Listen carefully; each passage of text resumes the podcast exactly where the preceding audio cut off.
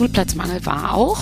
Ähm, da kann ich das ja mal anführen, wieso ich dann sozusagen auf Twitter die Schulkrise, Sie dürfen mich auch gern mit Frau Schulkrise anreden, sage ich manchmal. Der Account war einfach frei und das war der Zeitpunkt, als dem, als wir, heute ist mein Sohn 15, aber damals war er ein Elfjähriger, der wirklich verzweifelt war die gymnasiale Empfehlung in der Tasche. Wir hatten uns sogar auch äh, Nachbar, im Nachbarbezirk was angeguckt, weil wir schon gehört haben, man munkelte, in Friedrichshain-Kreuzberg ist das ganz schwierig mit den Gymnasien. Und wir wurden dreimal abgelehnt. Und das macht was mit einem Kind. Also er fragte dann damals tatsächlich, Mama, wieso wollen die mich denn alle nicht? Bin ich so schlecht? Ja, da sitzt ein Elfjähriger völlig aufgelöst und du versuchst ihm irgendwie zu erklären, nein, das ist das System. Ich habe tatsächlich Antwort bekommen. Ähm, Frau Senatorin lässt mich sehr grüßen und natürlich äh, wird mir erstmal äh, für mein Engagement als Elternvertreterin gedankt. Und dann findet sich aber leider in dieser gesamten Antwort weder das Wort Zukunft noch Vision, sondern äh, ein Zitat aus dem Schulgesetz mit der Einleitung, dass ein gutes Bildungssystem auch immer einen Rahmen braucht. Das heißt, statt das Feld aufzumachen und ein großes Bild zu zeichnen, wird erstmal gesagt, so hier ist, hier ist aber, es braucht einen Rahmen. Na, wir stellen euch keine Farben zur Verfügung. Eigentlich wissen wir auch nicht genau, welches Zukunftsbild wir hier eigentlich haben und worauf wir gemeinsam hinwirken wollen. Aber Rahmen ist ganz wichtig.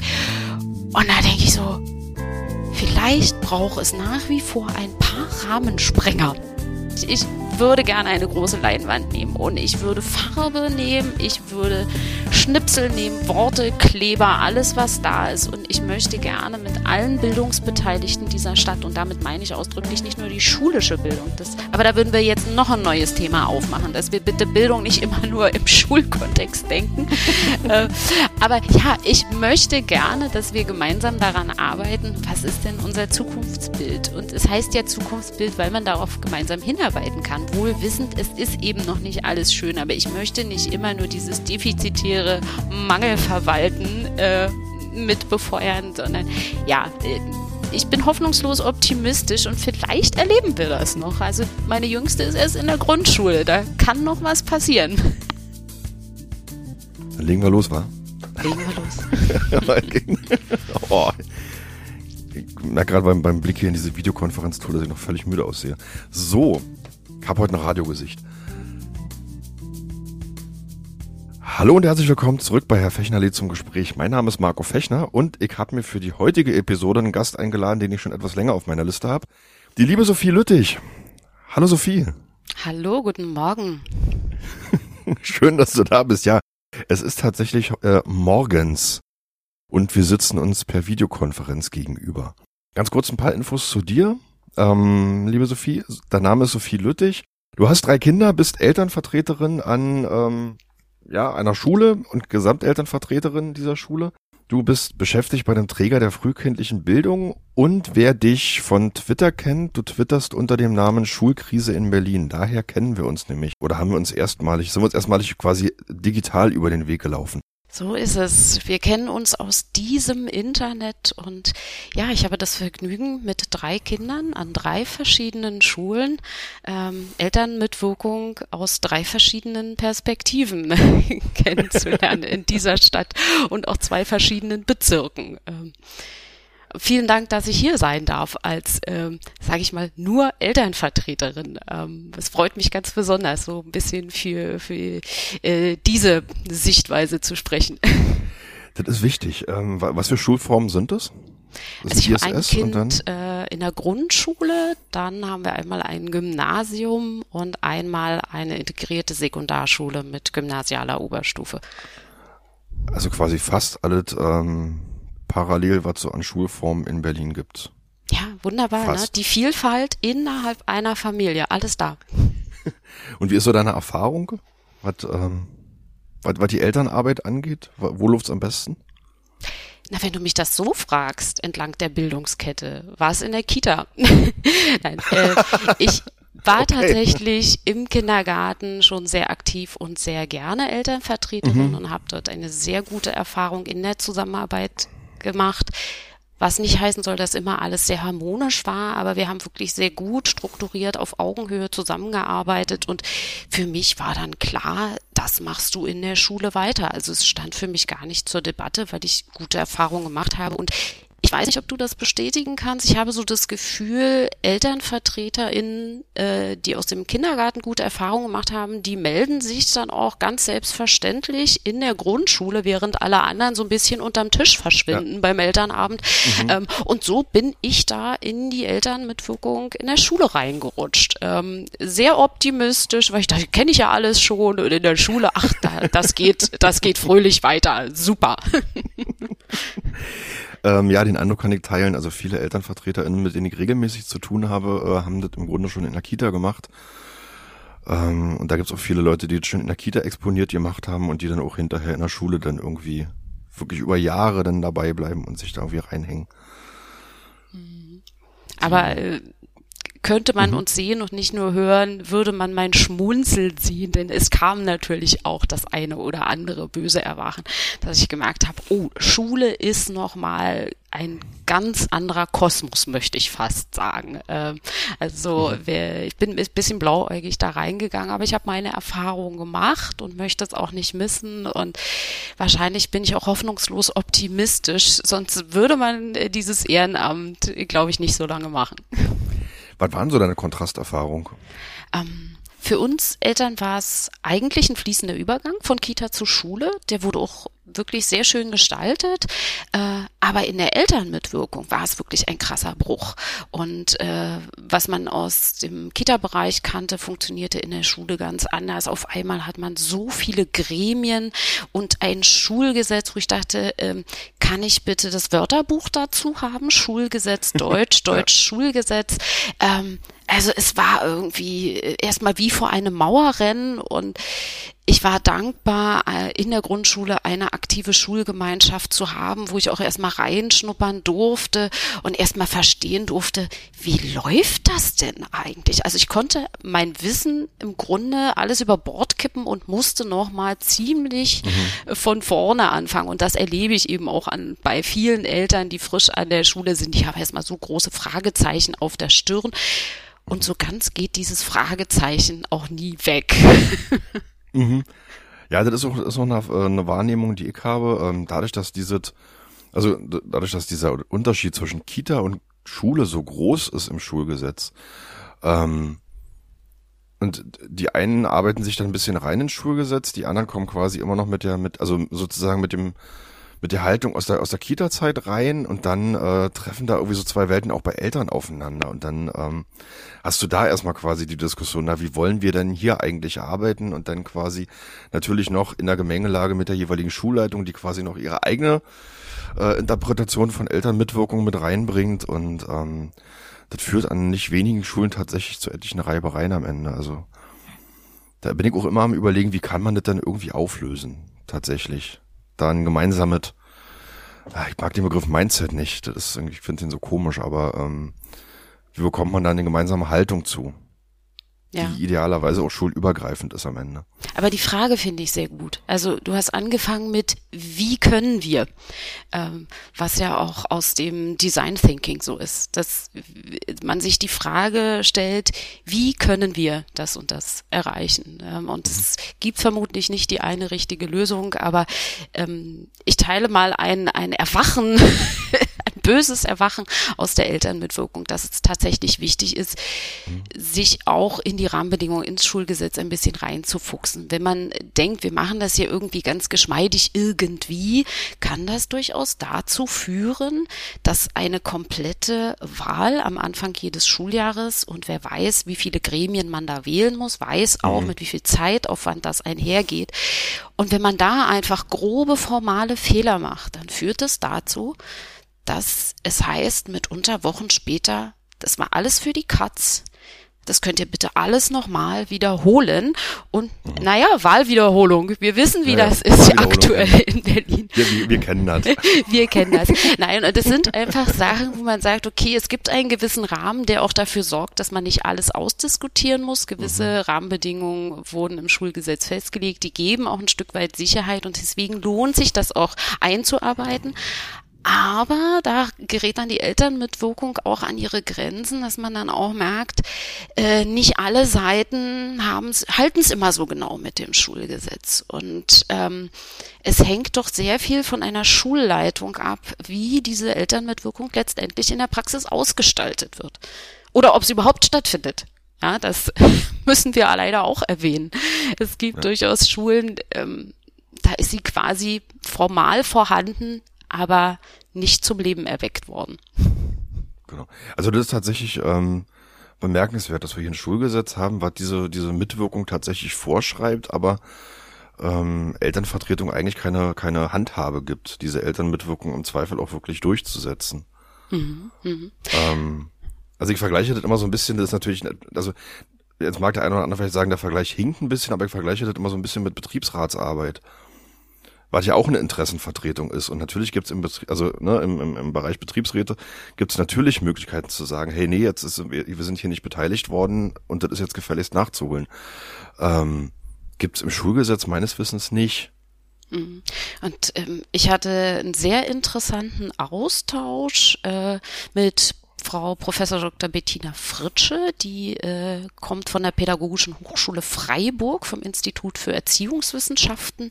Mhm. Ähm, die hatte mich, glaube ich, irgendwie gegoogelt und gefunden und die äh, machen eine Forschungsarbeit zur Elternmitwirkung und zwar im Vergleich auch der verschiedenen Bundesländer und ähm, die sind relativ verwundert zu dem Ergebnis gekommen, ähm, dass das Berliner Schulgesetz sehr viele Partizipationsmöglichkeiten ermöglicht, mhm. aber sie gerade in Berlin teilweise krasse Unterschiede zu dem erleben, was laut Schulgesetz möglich ist und was tatsächlich mhm. durchgeführt wird. Und das brachte uns zu einem sehr langen Forschungsinterview mit sehr vielen Aha-Effekten und Schmunzeln auf Seiten der Wissenschaftlerin.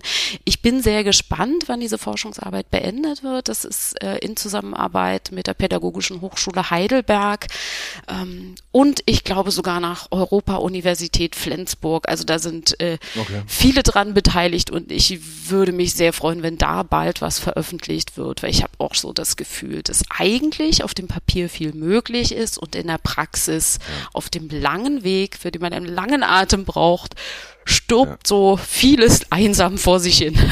Aber nicht nur. Also wir wollen, wir wollen das nicht zu schwarz malen. Also ich, ich wäre nicht immer noch Elternvertreterin, wenn ich nicht auch wüsste, wie wirksam wirklich gute Zusammenarbeit in der Grundschule erlebe ich das mit Schulleitung, Ganztagsleitung und ähm, GEV-Vorstand. Hier haben wir schon wirklich viel zusammen gewuppt. Ja. Okay.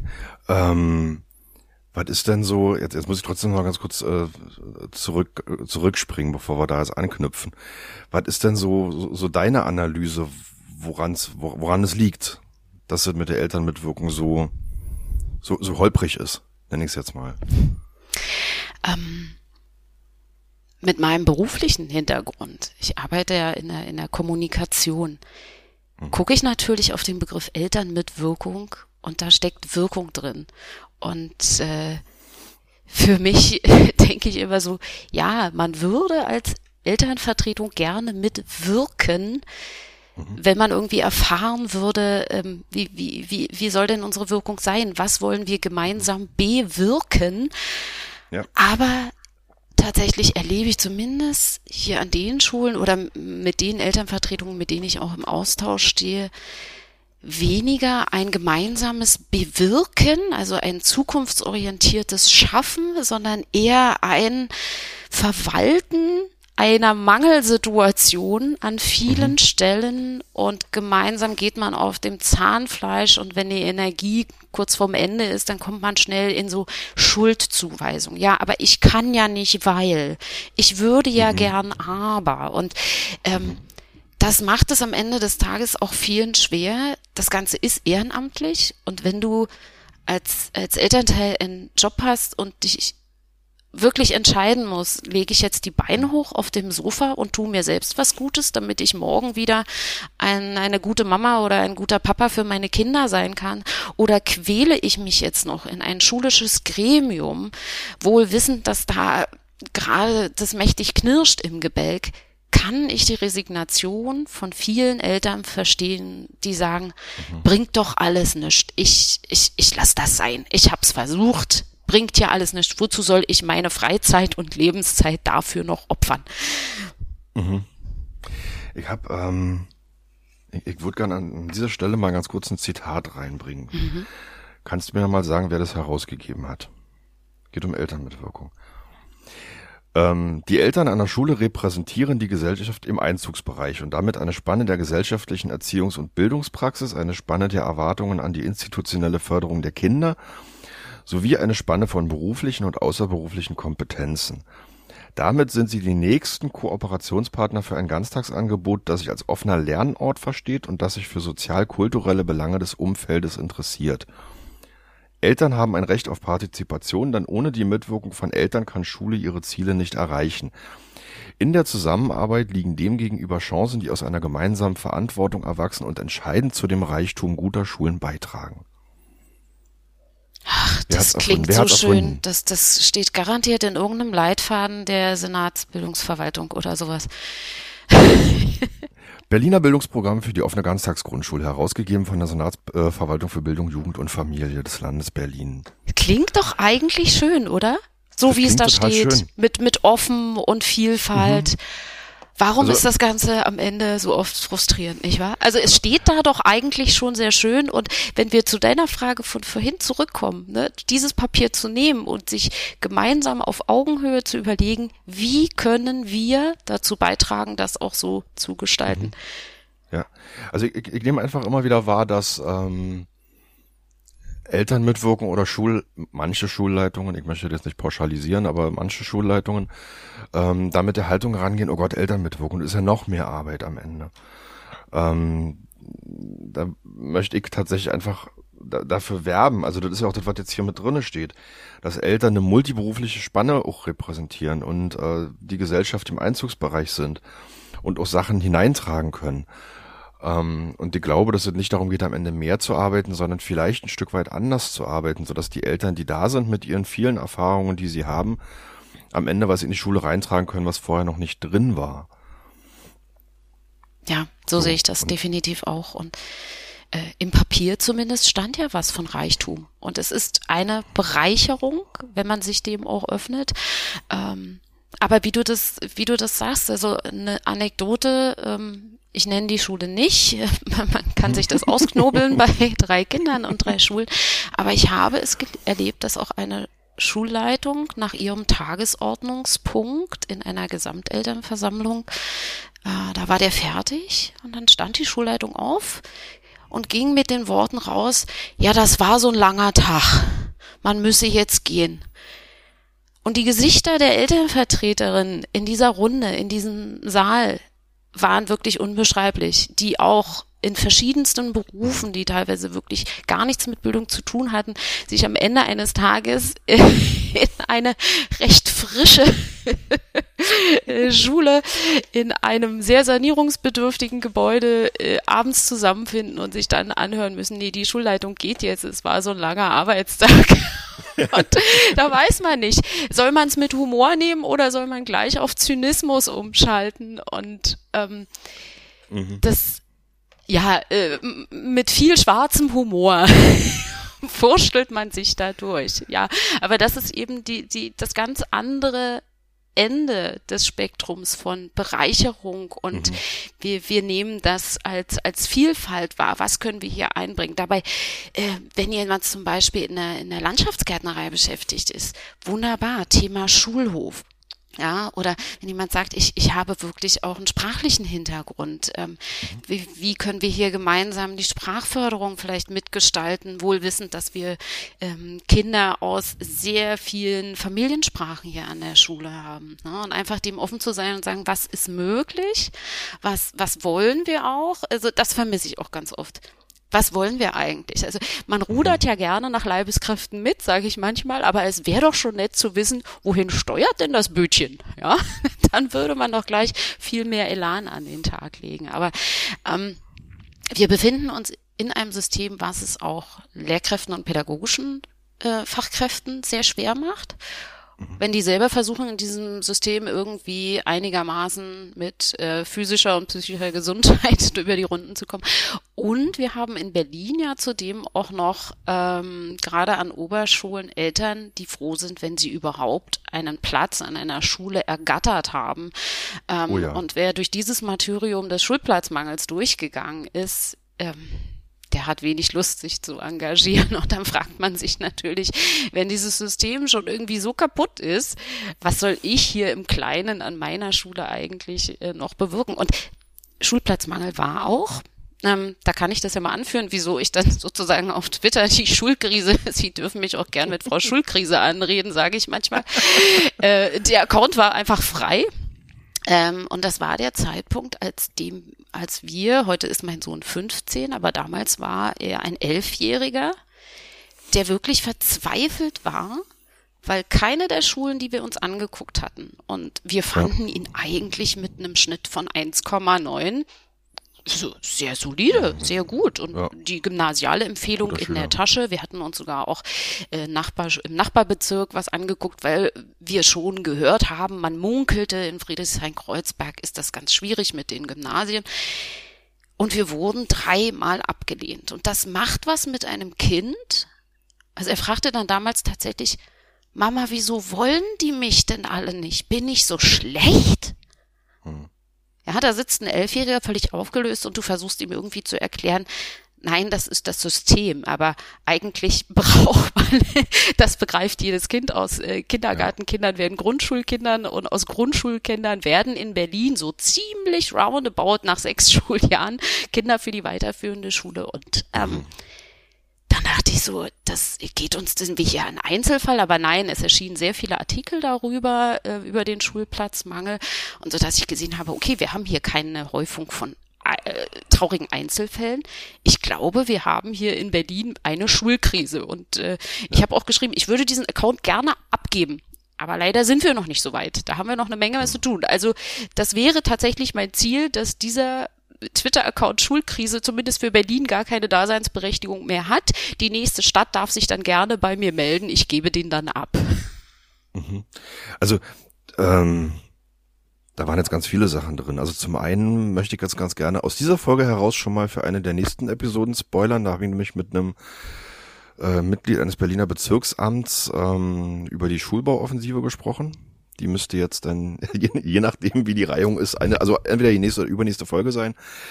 Ähm, äh, du hast gerade irgendwie wirklich einige Sachen drin gehabt, die mir irgendwie wirklich aus dem Herzen sprechen. Also diese Thema, ein Kind gibt sich Mühe und wundert sich dann, dass es nirgendwo genommen wird.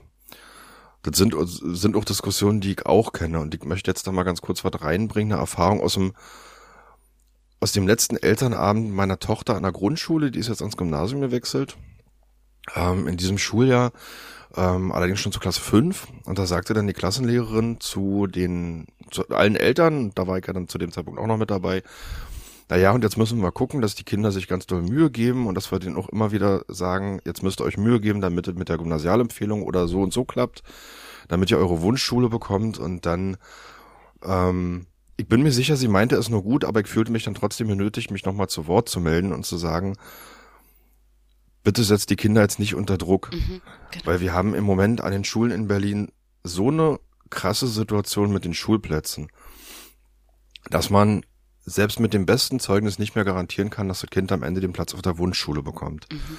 Am Ende haben wir Kinder in der fünften und sechsten Klasse, die sich verrückt machen, weil sie ganz gerne auf ihre Wunschschule wollen. Ähm, einen totalen Druck aufbauen im Alter von 10, 11 Jahren.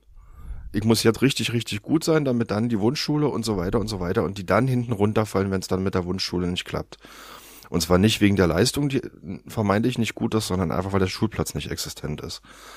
Ähm, also das ist was, das macht was mit Kindern, das macht was mit Eltern, das bringt unfassbar viel Druck in den, ins System rein.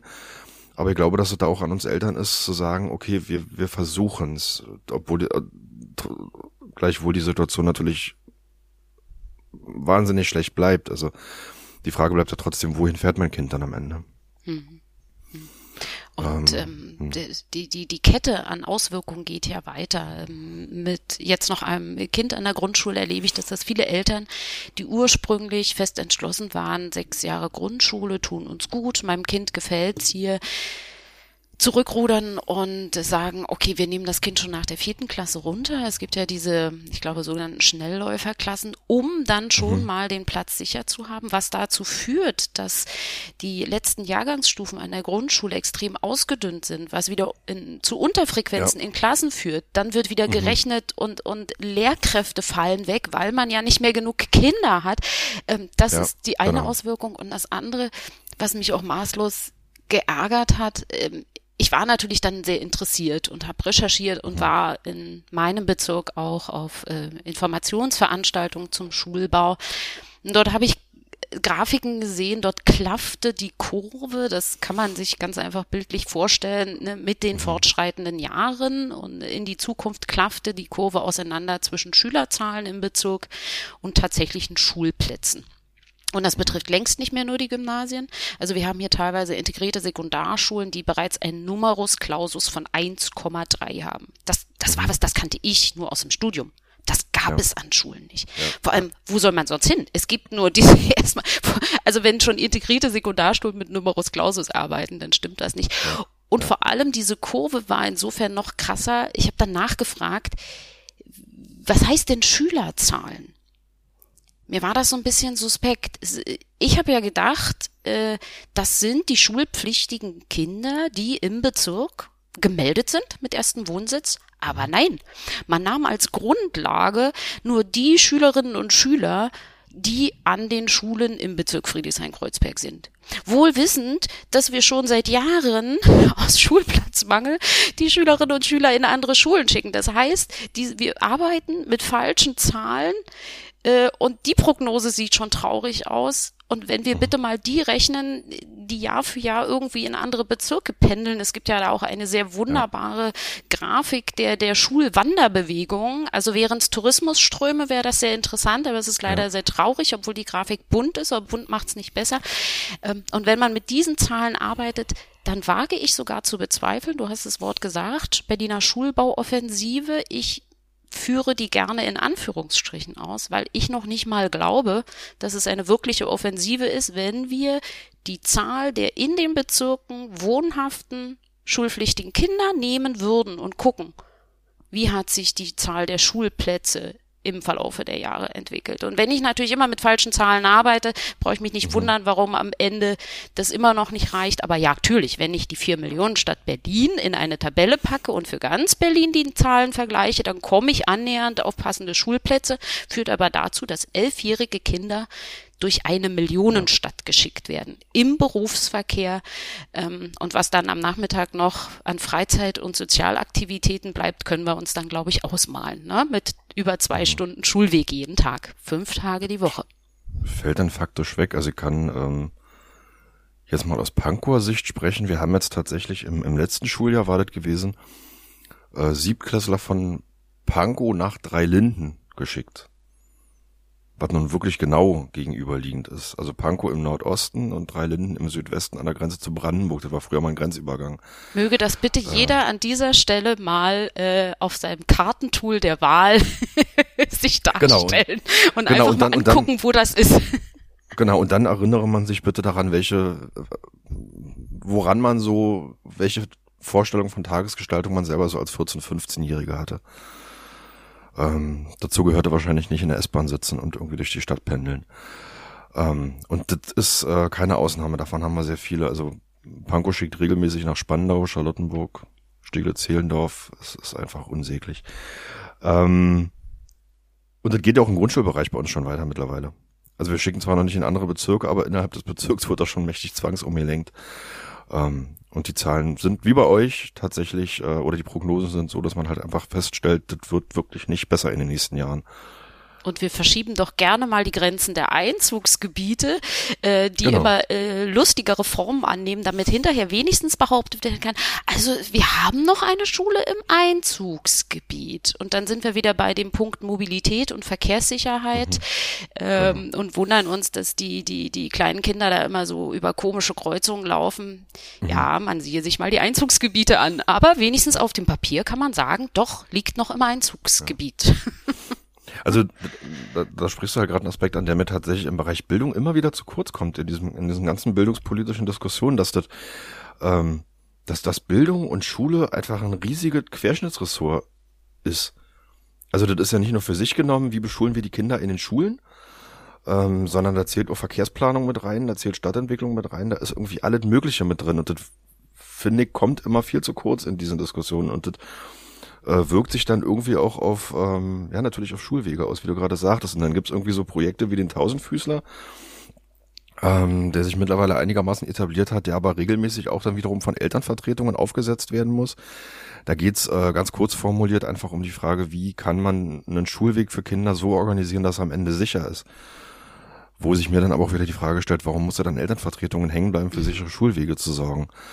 Ähm, also da haben wir einfach auch stellenweise die Situation, dass Elternvertretung in den Schulen nicht ausreichend ernst genommen wird, aber bei Rahmenbedingungen gern auf Eltern abgestellt wird. Ja. Das wird schon, das werden die Eltern schon irgendwie organisieren oder freiwillig organisieren, wenn es ihnen wichtig ist. Ähm, gut, jetzt äh, kurzer kurzer Exkurs. Liebe Sophie, ähm, wir hatten ja im Vorfeld auch gesprochen und haben auch gesagt, wir möchten jetzt hier gar nicht so defizitorientiert rangehen. Das war jetzt aber leider bisher so ein bisschen defizitorientiert. Es ist, wie es ist. Wir hatten- Wir, wir erzählen ja nur die Dinge, wie sie sich zurzeit für uns so darstellen. Ne? Genau, genau, genau. Ähm, wir hatten irgendwie auch im Vorfeld, also in unserem, in unserem Telefonat kürzlich, den Begriff Visionen drinne. Den finde ich ja immer ganz schön, also auch mal die Frage zu stellen. Äh, die hat auch Dervish Resace in, in der vor, vor, vorletzten Episode, glaube ich, aufgemacht. Ähm, wie stellen wir uns eigentlich Bildung in Berlin im Jahr 2030 vor? Mhm. Vielleicht magst du was dazu sagen. Ja, ich ähm, mache ja Dinge manchmal einfach so, ähm, Mhm. wie so also mit kindlicher Neugier. Und äh, der erste Schritt ist, ich frage einfach mal nach. Und äh, ich hatte ähm, einen, einen sehr interessanten ähm, Beitrag gelesen ähm, mit der Aussage, wenn es innerhalb einer Kommune oder innerhalb eines Bundeslandes ähm, keine gemeinsame Vision von Bildung gibt, also kein Zukunftsbild, ist das, was wir tun, eigentlich nur den Status quo zu verwalten. Und ich las dort äh, zwischen den Zeilen sehr viel Berlin raus. Vielleicht ging es Ja. anderen in anderen Kommunen äh, ähnlich. Ähm, und habe gedacht, Mensch, da guckst du doch mal, was ist denn überhaupt die Vision von Bildung für Berlin? Ich hatte mich tatsächlich noch nie auf die Suche gemacht. Dachte, jetzt, jetzt guckst du doch mal zum Beispiel auf den Seiten der Senatsverwaltung von Berlin. Vielleicht steht da irgendwas mit Vision, Zukunftsbild, Leitbild, wie auch immer man das nennen mag. Ne? Die Begrifflichkeiten sind ja austauschbar, aber irgendwas, was zeigt, da wollen wir hin, selbst wenn das jetzt noch gar nicht so ist, oder wenn manche sagen, das ist doch utopisch. Ja, dann eine Utopie, doch lieber eine Utopie als eine Dystopie, wenn wir schon bei Begrifflichkeiten sind. Und dann habe ich nachgefragt. Dann habe ich zum einen an die Senatsbildungsverwaltung, an die Frau Senatorin Busse geschrieben und habe gesagt, Mensch, äh, ich habe jetzt keine gefunden. Ich habe keine Vision von Bildung gefunden, aber ich hoffe doch, dass das einfach nur ein nicht gefunden war. Ähm, Sie können mir doch bestimmt weiterhelfen. Was ist denn die Vision von Bildung? Und dann habe ich weitergemacht und habe gesagt, Mensch, wir haben ja im Berliner Abgeordnetenhaus auch noch einen Ausschuss für Bildung, Familie und Jugend. Die frage ich doch einfach auch mal. Äh, die Ausschussmitglieder, da kann ja auch jeder gerne mal nachgucken, wer ist das, äh, aus welcher Partei kommen die und aus welchem Wahlbezirk, ist äh, sehr interessant. Und denen habe ich das auch geschrieben. Und ähm, ja, jetzt kommen wir, wir, wir wollten nicht so negativ sein, deswegen, ich sage jetzt nichts Negatives, ich sage jetzt, äh, beschreibe nur einen Ist-Zustand. Ich habe tatsächlich Antwort bekommen. Ähm, Frau Senatorin lässt mich sehr grüßen und natürlich äh, wird mir erstmal äh, für mein Engagement als Elternvertreterin gedankt. Das hätte ich jetzt nicht unbedingt gebraucht, weil ähm, die Bestätigung gibt's direkt durch das Tun an der Schule. Äh, das ist mir Bestätigung genug, aber jetzt habe ich es auch nochmal schriftlich. Ähm, und dann findet sich aber leider in dieser gesamten Antwort weder das Wort Zukunft noch Vision, sondern äh, ein Zitat aus dem Schulgesetz mit der Einleitung, dass ein gutes Bildungssystem auch immer einen Rahmen braucht. Das heißt, statt das Feld okay. aufzumachen und ein großes Bild zu zeichnen, wird erstmal gesagt, so hier ist, hier ist, aber es braucht einen Rahmen. Ne, wir stellen mhm. euch keine Farben zur Verfügung. Eigentlich wissen wir auch nicht genau, welches Zukunftsbild wir hier eigentlich haben und worauf wir gemeinsam mhm. hinwirken wollen. Aber Rahmen ist ganz wichtig. Und da denke ich so, vielleicht braucht es nach wie vor ein paar Rahmensprenger. Die, also, wir haben viele Initiativen, äh, viele auch ehrenamtlich. Äh, ich denke zum Beispiel an Schule muss anders. Ich denke an Changing Cities, die viel für die Schulwegmobilität tun und jetzt die Initiative 100 Schulzonen anstoßen. Mhm. Ähm, neulich auch war es Thema in der Bezirksverordnetenversammlung. Ähm, Friedrichshain-Kreuzberg. Das sowas gibt mir Hoffnung und es muss ein paar geben, die zumindest mal an diesem starren Rahmen knacksen und wackeln. Also mhm. vielleicht, das wäre wirklich, ich würde gerne eine große Leinwand nehmen und ich würde Farbe nehmen, ich würde Schnipsel nehmen, Worte, Kleber, alles was da ist und ich möchte gerne mit allen Bildungsbeteiligten dieser Stadt und damit meine ich ausdrücklich nicht nur die schulische Bildung, das, aber da würden wir jetzt noch ein neues Thema aufmachen, dass wir bitte Bildung nicht immer nur im Schulkontext denken. äh, aber ja, ich möchte gerne, dass wir gemeinsam daran arbeiten, was ist denn unser Zukunftsbild? Und es heißt ja Zukunftsbild, weil man darauf gemeinsam hinarbeiten kann. Wohl wissend, es ist eben noch nicht alles schön, aber ich möchte nicht immer nur dieses defizitäre Mangelverwalten äh, mit befeuern, sondern ja, äh, ich bin hoffnungslos optimistisch und vielleicht erleben wir das noch. Also meine Jüngste ist erst in der Grundschule, da kann noch was passieren. Welche Farben würdest du dann reingeben für dieses Bild? Bunt. Um mal, um, um mal Kinder Bild zu malen immer bunt und da können wir von Kindern viel lernen. Äh, dass wir sagen, vielleicht müssen wir auch Farben erfinden, die wir noch gar nicht kannten und für die wir noch gar keinen Namen haben, die aber so interessant sind, äh, dass wir die benutzen. Und es muss nicht nur Farbe sein, man kann auch kleben. Äh, es ist ja ganz oft so, dieses kann ich nicht. Ist bei, bei der Elternvertretung ja genauso. Ich weiß gar nicht, ob ich das kann. Wenn man so Menschen anspricht in der Schule und sagt, Mensch, du bist so eine ganz engagierte Persönlichkeit, kannst du dir vorstellen, Elternvertretung zu werden? Ah, ich weiß gar nicht, ob ich das kann. Wir konnten das am Anfang alle nicht. Ähm, aber das äh, Schulgesetz kann man sich auch erklären lassen. Es gibt immer ein paar in der Schule, die gefühlt mhm. mit dem mhm. Schulgesetz unter dem Kopfkissen schlafen. Die kann man dann herziehen. Und dann gibt's vielleicht die, die gestalterisch äh, was beitragen mhm. können, die ähm, mehr kulturelle, kreative Bildung reinbringen und mhm. ja, das, das hoffe ich, dass wir das vielleicht noch erleben. Vielleicht nehmen wir irgendwie den, den Alexanderplatz oder irgendwas anderes Großes und malen mal gemeinsam äh, an einer ganz bunten Vision für Berlin und stellen das dann der Bildungssenatorin vor und sagen, wenn Sie keine haben, ist nicht so schlimm. Wir sind Ihnen nicht böse, wir hätten hier mal eine. Bitteschön. wir hätten hier mal eine. da würde ich ganz gerne kurz was, kurz was reinwerfen. Das ist jetzt, ähm, so, so ein bisschen anekdotisch. Ich war neulich auf einer Veranstaltung eines Kita-Trägers, eines Großen, den, äh, der uns beide beka beiden bekannt ist und ähm, da gab's, äh, ging es um Digitalisierung äh, zum sehr großen Teil und ähm, da stand auf einem Tisch in, in so einer Ausstellung stand so eine kleine Eule. Die fand ich total toll. Und diese Eule hat die, die Eigenschaft oder die Fähigkeit, aus Büchern vorzulesen. Ähm, und das in mehreren Sprachen zu tun. Und das fand ich total toll, weil ich gedacht habe, so ja, so kann man, ähm, da kann Digitalisierung helfen, Sprachbarrieren zu überwinden.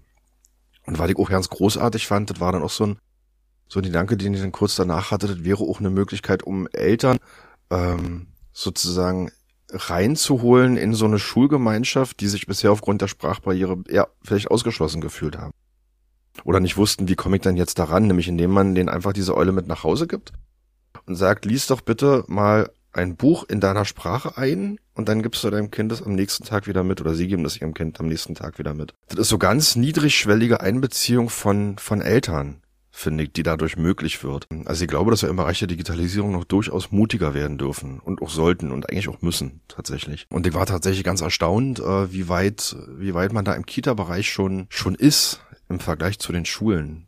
War ein interessantes Kontrastprogramm und ich habe mich tatsächlich gefragt, woran liegt das eigentlich? Was ich auch schön fand, ähm, wir alle kennen ja noch das Mikroskopieren aus dem Schulunterricht. Dann hat jeder sein, Mikros sein Mikroskop und guckt dann da durch und dann liegt irgendwas auf diesem Träger da drunter und dann guckt man sich das einzeln an und da gab's so was für äh, für Kindergartenkinder. Die kann man wahrscheinlich auch in der Grundschule nutzen. Das ist eine Kamera, die quasi extrem vergrößert und die das aufgenommene Bild auf, einen, auf ein digitales Endgerät, auf ein Tablet dahinter sozusagen überträgt. Und dann kann man da quasi um dieses Objekt rumstehen und kann sich das sozusagen in hundertfacher Vergrößerung auf dem Bildschirm gemeinsam angucken. Fand ich ganz großartig auf mehreren Ebenen, weil das einfach sowohl Fachlichkeit, also sowohl was Fachliche drüber bringt, als auch wow, das ist möglich, also so, so ein bisschen Staunen ermöglicht da trotz allem und auch gleichzeitig den Austausch. Und das aber so niedrigschwellig, dass man das halt irgendwie auch sehr kleinen Kindern schon anbieten kann. Das fand ich ganz groß. Ja, ähm, ich denke, es ist im Kindergartenbereich noch viel der, zum einen der spielerische Ansatz, ähm, und auch das Verknüpfen von mehreren Dingen. Also zum Beispiel bleiben wir mal bei diesen äh, kleinen Mikroskopen. Die sind wirklich äh, nicht größer als, äh, sage ich mal, eine elektrische Zahnbürste. Die kann man gut in die Hand nehmen, sind in der Regel über ein USB-Kabel mit einem Tablet oder anderem Gerät zu verbinden. Und die liefern unglaublich viele Sprachanlässe. Ne? Was mhm. siehst du? Was hat dich überrascht? Was hat dich verwundert? Also, ähm, um ein Bild zu nehmen, also, gerade Insekten, ja. Wer sich mhm. mal äh, eine Hummel angeguckt hat mit so einem Mikroskop, auf einmal sieht das ganz wuschelig aus. Ah, das erinnert mich doch an mein Kuscheltier. Und äh, da, da verbinden wir Naturwissenschaft, ja, ja, Technik ja. mit Sprachanlässen auf wunderbare Weise und das Ganze lässt sich auch in die Tasche stecken. Also es gibt die auch mit Batteriebetrieb, da kann ich in die Natur gehen ähm, und ich kann mit den Kindern gemeinsam etwas entwickeln. Also es wurden auch Bilderrätsel gemacht. Ne? Ich, ich nehme mhm. was aus der Natur und dann mache ich so ein Memory. Wer kann erraten, was das war? Ach, guck, das war die Oberfläche von einem Blatt. Na, so habe ich ein Blatt ja noch nie gesehen. Und, und eine Feder, ja. die man gefunden hat. Also es sind ja. ganz viele Sprachanlese, aber wir haben ja noch nicht die Trennung in Fächer. Ne? In der Schule, ja. da habe ich Deutsch und da mhm. habe ich Mathe. Ähm, und äh, es gibt zum Glück Schulen, die versuchen, diese, dieses aufzuweichen, wieder ähm, mehrere kompetenzübergreifende Sachen anzustoßen. Aber mhm. ja, es passiert aber auch noch ganz viel in 45 Minuten Mathe. Pause, Raumwechsel. 45 Minuten mhm. Deutsch, Raumwechsel. 45 Minuten Kunst. Warum kann ich Mathe, mhm. Deutsch und Kunst nicht zusammendenken? Kann ich, ja. Äh, mhm. und, und das geht es, es sind Werkzeuge und das ist, glaube ich, das, äh, was Schule noch mehr nutzen darf. Dieses, mhm ah, es ist ein Werkzeug, das ist ja spannend. Was kann ich damit tun? Wie kann es mir nützen? Also ich benutze ja auch Scheren. Ne? Mit Scheren kann ich wunderbare, mhm. wir sind jetzt in der Vorweihnachtszeit, äh, Bilder äh, ausschneiden und äh, schöne Postkarten gestalten. Mit einer Schere kann ich aber auch sehr schlimme Sachen anstellen. Und trotzdem haben wir uns noch nicht entschieden, Scheren an Schulen abzuschaffen. Mhm. Also es ist ein Werkzeug, ich muss lernen, wie ich es benutze. Und ähm, da würde ich mir auch für die pädagogischen Fachkräfte, also äh, auch für ErzieherInnen oder Lehrkräfte an den Schulen wünschen, dass sie auch mehr Zeit zum Ausprobieren bekommen. Dass sie Zeit haben, für sich zu entdecken, wie kann ich das an meiner Schule mit meinem Schulkonzept in meinem Fach benutzen, was brauche ich dafür äh, und nicht äh, so, ja Gott, jetzt muss ich das auch noch machen. Ja, also ja. Ähm, ein, ein Appell fürs Spielen, fürs digitale Spielen in Schulen. Also äh, ja. liebe Schulverwaltung, äh, die ihr das irgendwie hört, diesen Podcast, kommt gerne mal auf den Kita-Bereich zu. Schule kann auch was von Kita lernen.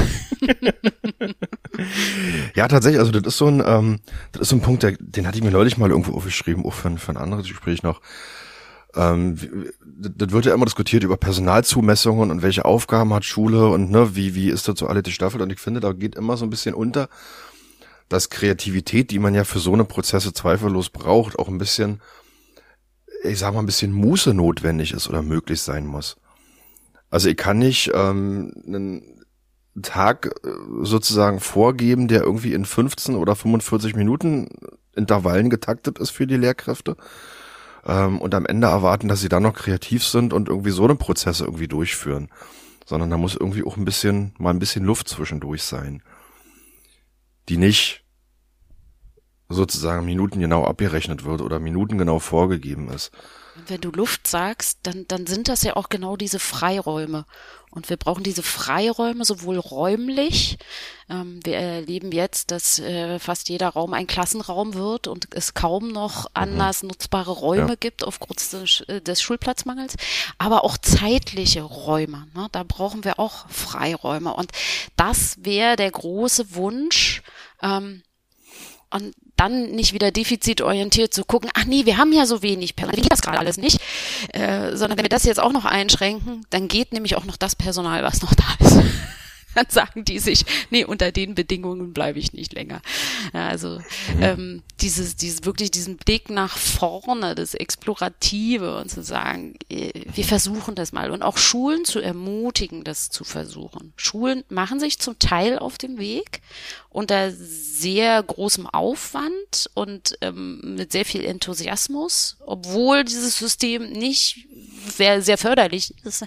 Aber ähm, dieses System muss auch mehr Freiräume dafür gestalten. Und stecke ich nicht da so drin, ich, da bin ich wieder in meiner Rolle als Elternsprecherin, dass wir sagen, okay, ich habe meinen Job, den muss ich auch so professionell wie möglich erledigen bitte erledigt euren Job so, dass hier gute Bildung gelingen kann und dass auch wieder mehr Eltern Lust haben, mitzuwirken, ne, weil man eben sieht, was es bewirken kann, wie Kinder, mhm. die am Anfang wenig Deutsch sprechen, ähm, große Sprünge in der Sprachentwicklung machen, wo ähm, Familiensprachen, und dann nehmen wir nicht nur Englisch, Französisch, irgendwas, sondern alle Familiensprachen wertgeschätzt werden und Eltern sehen, ich ähm, bin mit meiner Familiensprache hier auch eine Bereicherung an der Schule. Mhm. Ähm, und dann kriegen wir vielleicht sogar auch in der Elternmitwirkung eine Vielfalt hin. Denn da muss ja. man zugeben, bilden wir auch noch nicht immer äh, die Schulgemeinschaft ab, sondern sind doch äh, eher in akademischen Berufen unterwegs. Äh,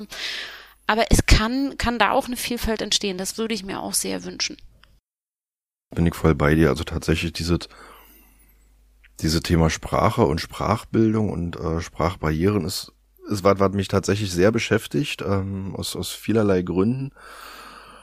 Und ich glaube, dass uns da tatsächlich, also nochmal ganz kurz anknüpfen an ein Thema von vorhin, also gerade künstliche Intelligenz kann da, glaube ich, sehr hilfreich sein. So dass man ja, Übersetzungen hinbekommt oder Leute erstmal reinholt in die Schulgemeinschaft, hinkriegt, die erstmal überhaupt irgendwie ranzuholen ähm, und am Ende findet man irgendwie schon eine gemeinsame Sprache. Und das meine ich jetzt auf mehreren Ebenen. Mhm. Ähm, da, da hast du vollkommen recht. Also diese, was mich auch wirklich stört, ist diese defizitäre Gucken auf nicht deutsche Herkunftssprache. Weil ich auch wirklich mal denke so, warum, warum, auch so wieder so eine Floskel, aber warum heben wir diesen Schatz nicht, der da ist, mhm. mit Mehrsprachigkeit an Schulen? Ja, Vielfalt als Schatz. Vielfalt als Schatz. ich habe hier übrigens so, ein, äh, so, so, so eine kleine gedankliche, ähm, äh, so ein kleines äh, gedankliches Bingo-Schweinchen. Ne? Da schmeiße ich immer was rein, wenn jemand sagt, wir haben uns auf den Weg gemacht. das, ist so ein, das ist so ein Satz, der mir sehr oft begegnet im Bildungskontext und den, äh, ich weiß ja nicht, wann der sich etabliert hat, aber den höre ich von der Bildungsverwaltung, den höre ich von, von äh, AktivistInnen, den höre ich von, von überall und ich finde den irgendwie, der ist so, irgendwie allgegenwärtig. Wir haben uns auf den Weg gemacht. Ich fände es ja schöner, wenn wir den Punkt davor mal berücksichtigen würden. Also auf den Weg gemacht heißt ja auch, äh, bitte, ich muss erstmal eine Standortbestimmung machen. Denn da sind wir wieder beim ja. Digitalen. Wenn ich einen äh, Routenplaner, egal ob zu Fuß oder mit einem Verkehrsmittel habe, funktioniert die Routenplanung nur, wenn das Gerät zuerst mal bestimmen kann, warte mal, ich muss erst mal gucken, wo stehst mhm. denn du gerade? Ja, von ja, wo aus willst du denn los? Und das ist etwas, was ich aktuell auch hier in Berlin vermisse. Eine ehrliche Standortbestimmung mal zu sagen, was ja. alles noch nicht gut läuft und wo wir stehen und wo wir ran müssen. Und dann sind wir wieder bei schönen Texten auf Webseiten. Dann sind wir wieder bei pressewirksamen Fotos, wo immer Menschen vor einer neu gebauten Schule steht und ich mich auch denke, wunder und sage, ja, schön für diese Schule, Aber Hätte bitte hört doch diesen, hört doch auf mit diesem Werbesprech, ja. Eine mhm. ehrliche Standortbestimmung und dann gucke ich mal, wohin der Kompass zeigt und dann kann ich mich auf den Weg machen und dann ist klar, ich muss auch mal Pausen einlegen und ich brauche auch mal Wegbegleiterinnen. Ja, ja, aber das, das würde ich mir schon, und ich, habe das, ich gucke auch immer mal gerne wieder auf die Webseite der äh, Senatsbildungsverwaltung und da steht da immer sowas wie, wir haben schon viel bewegt. Und ich denke, so, jetzt brauchen wir nur noch die, die Faust in die Luft und die wehende Fahne und bitte noch musikalische Untermalung und ja, also etwas weniger Werbesprech und etwas mehr Transparenz und Ehrlichkeit, das, das ist nichts Schlimmes, äh, auch zu sagen, das ist eine ehrliche Standortbestimmung und jetzt arbeiten wir gemeinsam daran, ähm, weil wir ja hm. wissen, wo unsere Baustellen sind. Äh, ja, aber dann, bevor man sich auf den Weg macht, vielleicht erstmal gucken, ja. wo stehe ich denn ja. eigentlich gerade? Genau, genau, genau, wo stehen wir denn eigentlich? Also ich habe, meine Wahrnehmung ist, dass, dass diese Standortbestimmungen irgendwie immer von außen kommen. Das sind dann Institute, die dann irgendwas äh, feststellen, dann gibt es irgendwelche Berichte, irgendwelche externen mhm. Gutachten ähm, die dann mal mehr, mal weniger zur Kenntnis genommen werden, aber der Reflex ist dann immer, okay, dann geben wir irgendwie mehr Geld ins System. Das ist, um mal in deinem Sprachbild zu bleiben, so, man, also man ist irgendwo mit dem Auto unterwegs, weiß nicht so richtig, wo bin ich jetzt eigentlich gerade und wo will ich eigentlich hin, aber gebe einfach noch mal Gas. Ja. genau. so, mal gucken mal. Und dann gucken wir mal, ob wir in einem halben Jahr irgendwie oder in einem Jahr da angekommen sind, wo wir irgendwie, genau. wo irgendwie schöner ist, ohne zu wissen, wo wir eigentlich genau hinwollen. Ja. Ähm, so Fast auch reflexartig als Rechtfertigung. Aber wir investieren doch schon äh, pro Kopf am meisten. Ähm, und dann mhm. kommt wieder der Bericht von außen, der sagt, ja, aber Berlin hat es dann vielleicht mal vom letzten auf den vorletzten Platz geschafft. Also es sind die Studien und die Berichte von außen und dann mhm. sofort dieses reflexartige, ja, aber wir geben ganz viel Geld aus. Und dann möchte man manchmal, da sind wir wieder bei dem, ist es humorvoll, ist es, ist es schon zynisch zu sagen, ja, aber merkt er selber, ne? Die, die große Diskrepanz zwischen, wir nehmen doch aber immer schon so viel Geld in die Hand, aber ja, der Bericht spiegelt dann doch ein anderes Bild. Hm. Da würde ich ganz gerne mal, mal, mal ein Beispiel nehmen. Ähm,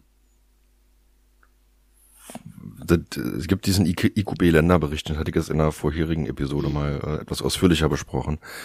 Ähm, und was daraus erkennbar ist, da sind wir bei dem Thema von vorhin, ähm, Schülerinnen und Schüler mit Migrationshintergrund. Man sieht in allen Bundesländern, Schülerinnen und Schüler mit Migrationshintergrund haben im Vergleich zu ihren Schülerinnen ohne Migrationshintergrund ähm, die schlechteren Ergebnisse. So. Das ist dann eine Vorlage für die Argumentation mancher, zu sagen, naja, das ist halt einfach so. Wenn man jetzt aber tatsächlich sich mal die Teilindikatoren anguckt und dann mal die Bundesländer untereinander vergleicht, da stellt man interessante Dinge fest. Da stellt man unter anderem fest, dass Berliner Schüler ohne Migrationshintergrund schlechtere Werte im Bereich Rechtschreibung hatten als bayerische Schüler mit Migrationshintergrund. So, jetzt lässt sich natürlich ein Stadtstaat wie Berlin schlecht mit einem, Stadt, äh, mit einem Flächenland wie Bayern vergleichen, ja. aus vielerlei Gründen. Aber das sagt mir doch, Moment, das liegt nicht an den Schülerinnen und Schülern, sondern an Rahmenbedingungen, an denen wir mal vielleicht arbeiten müssten. Natürlich, wie gesagt, da gibt es einen Unterschied Stadt, Stadt, Flächenland. Aber wie gesagt, es liegt in dem Moment nicht an den Schülerinnen und Schülern, sondern es liegt an den Rahmenbedingungen, die auch ein Bildungswesen schaffen muss am Ende. Ähm, und da reicht es halt einfach nicht, immer, immer mehr Geld reinzuwerfen ins System, sondern da muss man dann auch mal gucken, welche Maßnahmen wirken denn eigentlich. Mhm. Und ja, welche so ein Maßnahmen Wirkungsbericht wäre doch auch mal schön. Na, wie, wie, wie, wie toll wäre das, wenn, wenn, wenn eine Senatsverwaltung für genau die Themen, die sie bespielt, am Ende eines Jahres, es muss ja nicht ein Wirkungsbericht nach Social Reporting Standard oder sowas sein, sondern einfach zu sagen, so, welche Wirkung haben wir erzielt? Was wollten wir? Was haben wir uns vorgenommen? Und hier, bitte, hier ist unser Wirkungsbericht. Ähm, da, wie großartig wäre das denn? weil ich immer überlege, um nochmal auf Eltern, also ich, ich möchte das ganz gerne nochmal das Thema Elternmitwirkung und dann so diesen, diesen Rahmen, von dem du vorhin gesprochen hast, der irgendwie mit Farbe gefüllt werden muss, würde ich ganz gerne nochmal verknüpfen. Ähm, du hattest gesagt, eigentlich brauchen wir irgendwie so die, die, die, diese gemeinsame Vision, die irgendwie von allen getragen wird, aber jetzt haben wir ja in Berlin die Situation, dass wir sagen, wir haben die eigenverantwortliche Schule, die aus vielerlei Gründen ihre Berechtigung hat, aber das ist ähm, in meiner Wahrnehmung auch oft so, ähm, dass man sagt, okay, die Senatsverwaltung gibt tatsächlich nur den Rahmen vor und liebe Schulen füllt das jetzt mal. Da bin ich mir nicht immer so sicher, ob das tatsächlich so in dem Umfang sinnvoll ist. Oder ob das nicht sinnvoller wäre, bestimmte Dinge einfach zentral vorzugeben und zentral nachzuhalten. Aber ich, jetzt ist es nun mal so, wie es ist. Ähm, welche, welche Dinge sollte Elternvertretung da aus deiner Sicht reingeben in den Schulen? Um sozusagen diesen schulischen Rahmen irgendwie mit Farbe und Inhalten zu befüllen, zu malen? Also aus meiner Erfahrung ist es immer gut, nicht nur bei den gesetzlich vorgeschriebenen Gremien zu bleiben, sondern äh, sich äh, nicht nur irgendwie dreimal oder viermal geforderte Male im Jahr zu treffen und dann irgendwie die Tagesordnung abzuarbeiten, sondern sich ein regelmäßiges Format des Austausches zu überlegen, auch ganz informell. Und das können Jour-Fix-Termine sein, das, das kann ein Stammtischformat sein, das kann auch einfach eine AG sein, dass man sagt, okay, du musst nicht gleich mhm. Elternvertretung werden, aber wenn dir Mobilität zum Beispiel am Herzen liegt und wir haben keine gute Situation in unserem schulischen Umfeld, wer interessiert sich hier noch alles für Mobilität und äh, wir haben an unserer Grundschule zum Beispiel ähm, äh, in der Pandemie entstanden als kleine elterlich digitales Ehrenamt der Eltern nenne ich es mal äh, mhm. digitale Medien ähm, es gab viele Unsicherheiten auch fehlende Geräte und dann haben sich ähm, digital affine Eltern zusammengetan und gesagt okay wir sind jetzt die die AG digitale Medien dann haben wir irgendwie ah dieses Wort digital äh, war auf äh, Lehrerseite zu viel mit negativen Erfahrungen behaftet. Dann hab, weiß ich noch, in der Sitzung habe ich dann gesagt, ach, von mir aus können wir die AG auch Eierkuchen nennen. Das ist doch egal. Äh, aber sie hieß dann doch nicht AG Eierkuchen. Und äh, die gibt es bis heute. Und wir als Mitglieder dieser AG Medien sind immer mit dabei in der Mediengruppe der Lehrkräfte mhm. und Erzieher. Und wir tauschen uns aus. Und manchmal geht's nur darum, oh, ich habe an der anderen Schule meines Kindes was, äh, das möchte ich mal mitbringen. Oder hier, wir wollen das mal ausprobieren. Ähm, wie seht ihr das denn als Eltern? Es ist ein, ein sehr niedrigschwelliges Format. Und so glaube ich, kann man viel gestalten, sich nicht nur an die Pflichten halten und das irgendwie brav abarbeiten, sondern Austauschformate zu finden, die eine niedrige Hürde haben, wo man sagt, okay, mhm. na, dann sind wir wieder bei den anderen Eltern, die sich vielleicht ein, ein komplettes Ehrenamt mit der Verpflichtung für ein Schuljahr oder in der Schulkonferenz sogar für zwei Schuljahre nicht zutrauen, aber Beteiligungsmöglichkeiten zu schaffen, ähm, die sehr einladend sind mitzumachen und dann kriegt man schon ein Gefühl dafür, was kann ich hier mitgestalten. Ähm, aber auch zu sagen, Mensch, was hat meine Schule eigentlich für ein Leitbild? Ja? Gibt's da mhm. vielleicht sogar was? Äh, da mal nachzufragen und das mal aufmerksam zu lesen und auch mal nachzufragen, ach Mensch, da habe ich was gelesen. Wie ist denn das so entstanden? Wie hat sich das hier entwickelt und ja. warum ist euch das wichtig im Leitbild? Und auch mal zu verstehen, äh, meinen wir dieselben Sachen, wenn wir dieselben Begriffe sagen? Ja, also ja. großes Thema Nachhaltigkeit. Was ist für euch Nachhaltigkeit? Ist das nur Basteln mit Recyclingpapier äh, einmal am Dienstagnachmittag? Mhm. Oder steckt nicht in dem großen Thema Nachhaltigkeit oder Bildung für nachhaltige Entwicklung auch noch so viel mehr? Ne? Oder wie sieht's mit Demokratiebildung aus? Und das ist etwas, was ich erfahren habe, was sehr gut wirkt, zu sagen, kleine Formate, stetige mhm. Formate des Austausches und nicht nur immer zusammenkommen, wenn es Probleme gibt, weil dann ist dieses dieser Austausch immer nur problembehaftet und wer ja. wer nie was anderes erlebt hat, äh, dachte sich auch, also nee, ich habe das jetzt hinter mir, aber oh, wir haben ein Jahr lang nur Probleme gewälzt und sonst ist auch nichts bei rausgekommen. und äh, mit kleinen Formaten anfangen ähm, da ist es ja eben auch aus meiner Arbeit als äh, bei einem Kita-Träger erlebe ich das auch so. Und dann sind es ja. Elternnachmittage, Elterncafé und wenn am Anfang nur drei kommen, dann sind es genau vielleicht die drei richtigen. Ja, ja. das stimmt. Danke. Das ist, glaube ich, tatsächlich ein wichtiger Punkt dieser AGs, weil es niedrigschwellig ist und weil es am Ende vielleicht auch dazu einlädt, tatsächlich auch länger als ein Jahr dabei zu bleiben. Also du sagtest jetzt gerade, sich gleich für ein ganzes Jahr zu binden. Ähm, verstehe ich. Weil ich glaube, dass dann viele sagen, oh Gott, dann muss ich auch regelmäßig ja da sein. Aber ich glaube, dass so ein AG-Format tatsächlich auch mehr zur Beteiligung einlädt, weil es halt informell ist. Na gut, da, da stirbt jetzt die Schule nicht dran, wenn ich jetzt mal nicht dabei bin, sondern ich gehe dann beim nächsten Mal wieder hin und ich glaube, dann bleibt man auch länger am Thema dran. Mhm. Also wir wissen ja auch alle, äh, dass so schulinterne Prozesse auch eigentlich mehr als ein Jahr brauchen. Definitiv. Und so. Äh, ich kann ein ganz praktisches Beispiel aus der Grundschule geben, wo jetzt meine jüngste Tochter noch ist. Die anderen beiden waren dort auch. Ähm, es gibt dort das Format der Verantwortungsstunde. Ähm, mhm. Es ist natürlich während Corona in den Dornröschenschlaf gefallen, aber jetzt wieder zum Leben erweckt. Und zwar muss man sich das so vorstellen, immer freitags in der ersten Stunde gibt es kein Schulfach, sondern mhm. es gibt die Verantwortungsstunde. Das heißt, die Schülerinnen und Schüler der Schule äh, überlegen sich, wie möchte ich in dieser Stunde Verantwortung für meine Schule und für meinen Kiez übernehmen. Mhm. Und dort wirken auch Lehrkräfte mit, Erzieherinnen und Erzieher aus dem Ganztag und auch Eltern können sich da einbringen. Äh, und äh, es gibt zum Beispiel die Flurverschönerungsgruppe. Dann gibt es die, die am Hochbeet mhm. arbeiten. Dann gibt es die, die einen kleinen Schulblock machen. Also die gehen dann auch mal mit Mikrofon äh, zur Schulleitung und sagen, hier, wir wollen mal ein Interview mit dir. Mhm.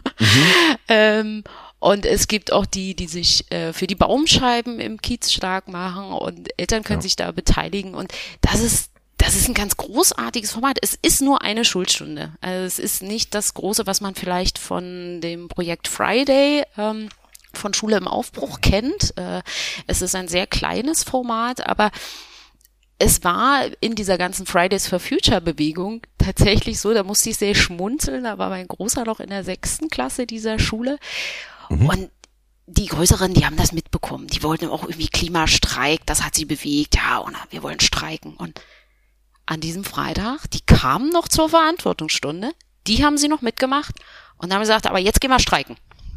Aber diese eine Stunde war ihnen so wichtig, dass sie um acht noch zur Verantwortungsstunde gekommen sind und dann sind sie streiken gegangen.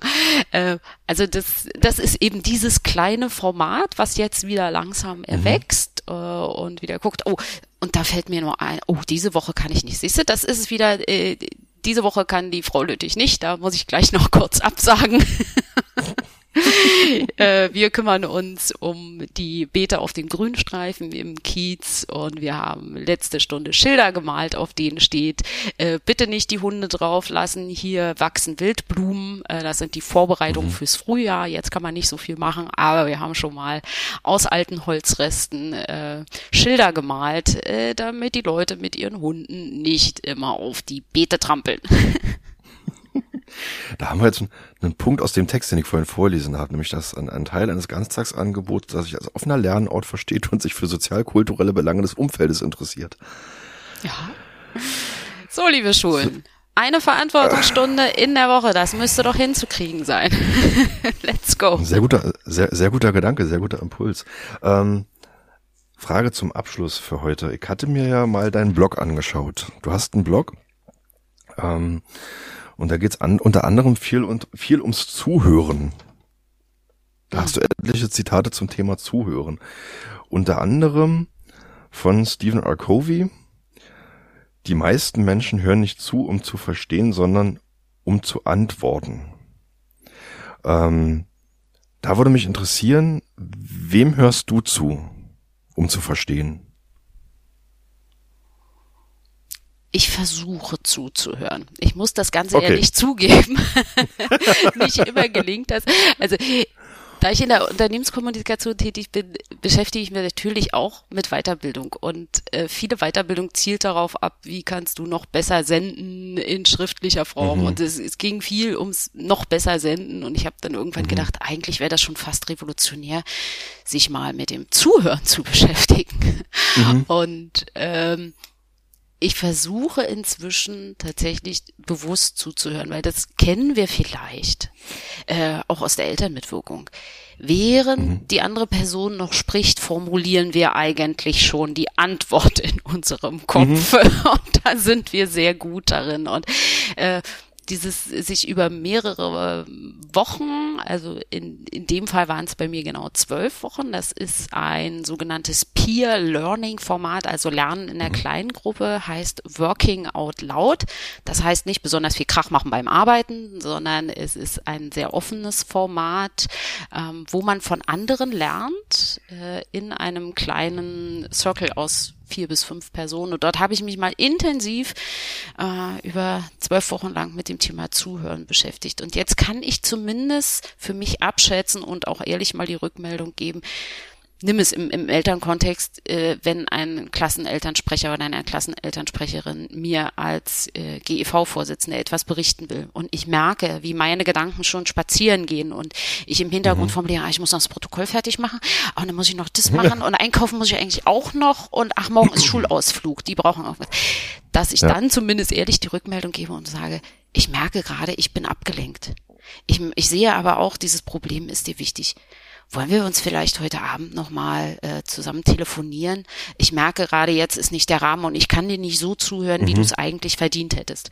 Und das war für mich äh, ein großes Learning und ich übe auch immer noch, ich trainiere immer noch zu merken, mhm. wann braucht es eigentlich ein besseres Zuhören als das, was ich gerade tue. und diese, diese Selbsterkenntnis, äh, ja, ich, ich, ähm, trainiere immer noch. Aber es macht sehr viel Spaß und wirklich dieses ergebnisoffene Zuhören, nicht damit ich am Ende deiner Meinung bin und nicht damit du mich am Ende von irgendwas überzeugt hast, sondern damit ich vielleicht auch mal na, jetzt wir wieder beim Rahmen, den mal ein bisschen weitermache und auch ein paar andere Perspektiven reinlasse. Und ein Rahmen ist nicht zweidimensional, der ist nämlich dreidimensional. Und manchmal muss ich bloß ein bisschen die Blickrichtung ändern, um vielleicht ganz neue Impulse zu kriegen. Und äh, dann sind wir auch wieder beim Thema Zeit, ne? Also, Aber ich finde es, ich finde es schön, dass du das gefunden hast. Und gerne darf, äh, dürfen auch ElternvertreterInnen das mal in die nächste Gremiensitzung mitnehmen zuhören, um zuzuhören und nicht nur, um schon zu antworten. Ich habe mich, äh, ich habe mich äh, teilweise ertappt gefühlt. Tatsächlich. Also ich, ich kenne das auch. Ich auch. das machen wir uns nichts vor. Sophie, vielen Dank. Ich danke vielen dir, Dank dass ich hier Zeit. sein durfte. Ja, danke für die Zeit und für die, für die Impulse und die Antworten und für das äh, Gespräch und den Austausch und ähm, gerne wieder. Wir werden uns, glaube ich, nicht aus den Augen verlieren. Hoffe ich doch sehr. Als Elternvertretung in Berlin sieht man sich aber mindestens zweimal, nicht wahr? mindestens, mindestens. Und wenn man sich nicht als Elternvertreterin oder Elternvertreter wieder sieht, sieht man sich in irgendeiner anderen Rolle wieder im, im Bereich Bildung. Also ähm, ich hatte doch gerade gestern bei einer anderen Veranstaltung wieder gemerkt, da lief mir jemand über den Weg, den ich vor zehn Jahren mal kennengelernt habe, in einer völlig anderen Funktion, die zwar auch irgendwie mit Bildung zu tun hatte, aber äh, wir waren damals beide in völlig anderen Rollen und es ist spannend. Man läuft sich immer wieder über den Weg und irgendwie, ähm, ja. Ich verspreche, spannend. ich gebe auch ein Update, äh, wie es mit der neugierigen Frage nach dem Zukunftsbild, nach der Vision von Bildung in Berlin weitergegangen ist. Äh, sollte da was Neues passieren, dann informiere ich dich gerne. Alles klar, sehr schön. Sophie, äh, dann danke und dann wünsche ich dir erstmal noch einen schönen Tag, der ja noch relativ jung ist, trotz allem. Und an alle Zuhörenden, bis bald. Danke, tschüss.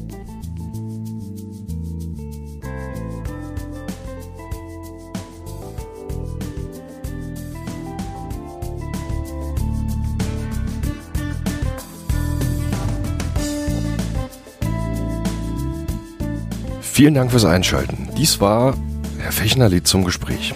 Ich lade mir in diesem Podcast regelmäßig Menschen, die mit den Themen Bildung und Kultur zu tun haben, zum Gespräch ein, um herauszufinden, wer sie sind, was sie tun und was ihre Motivation ist.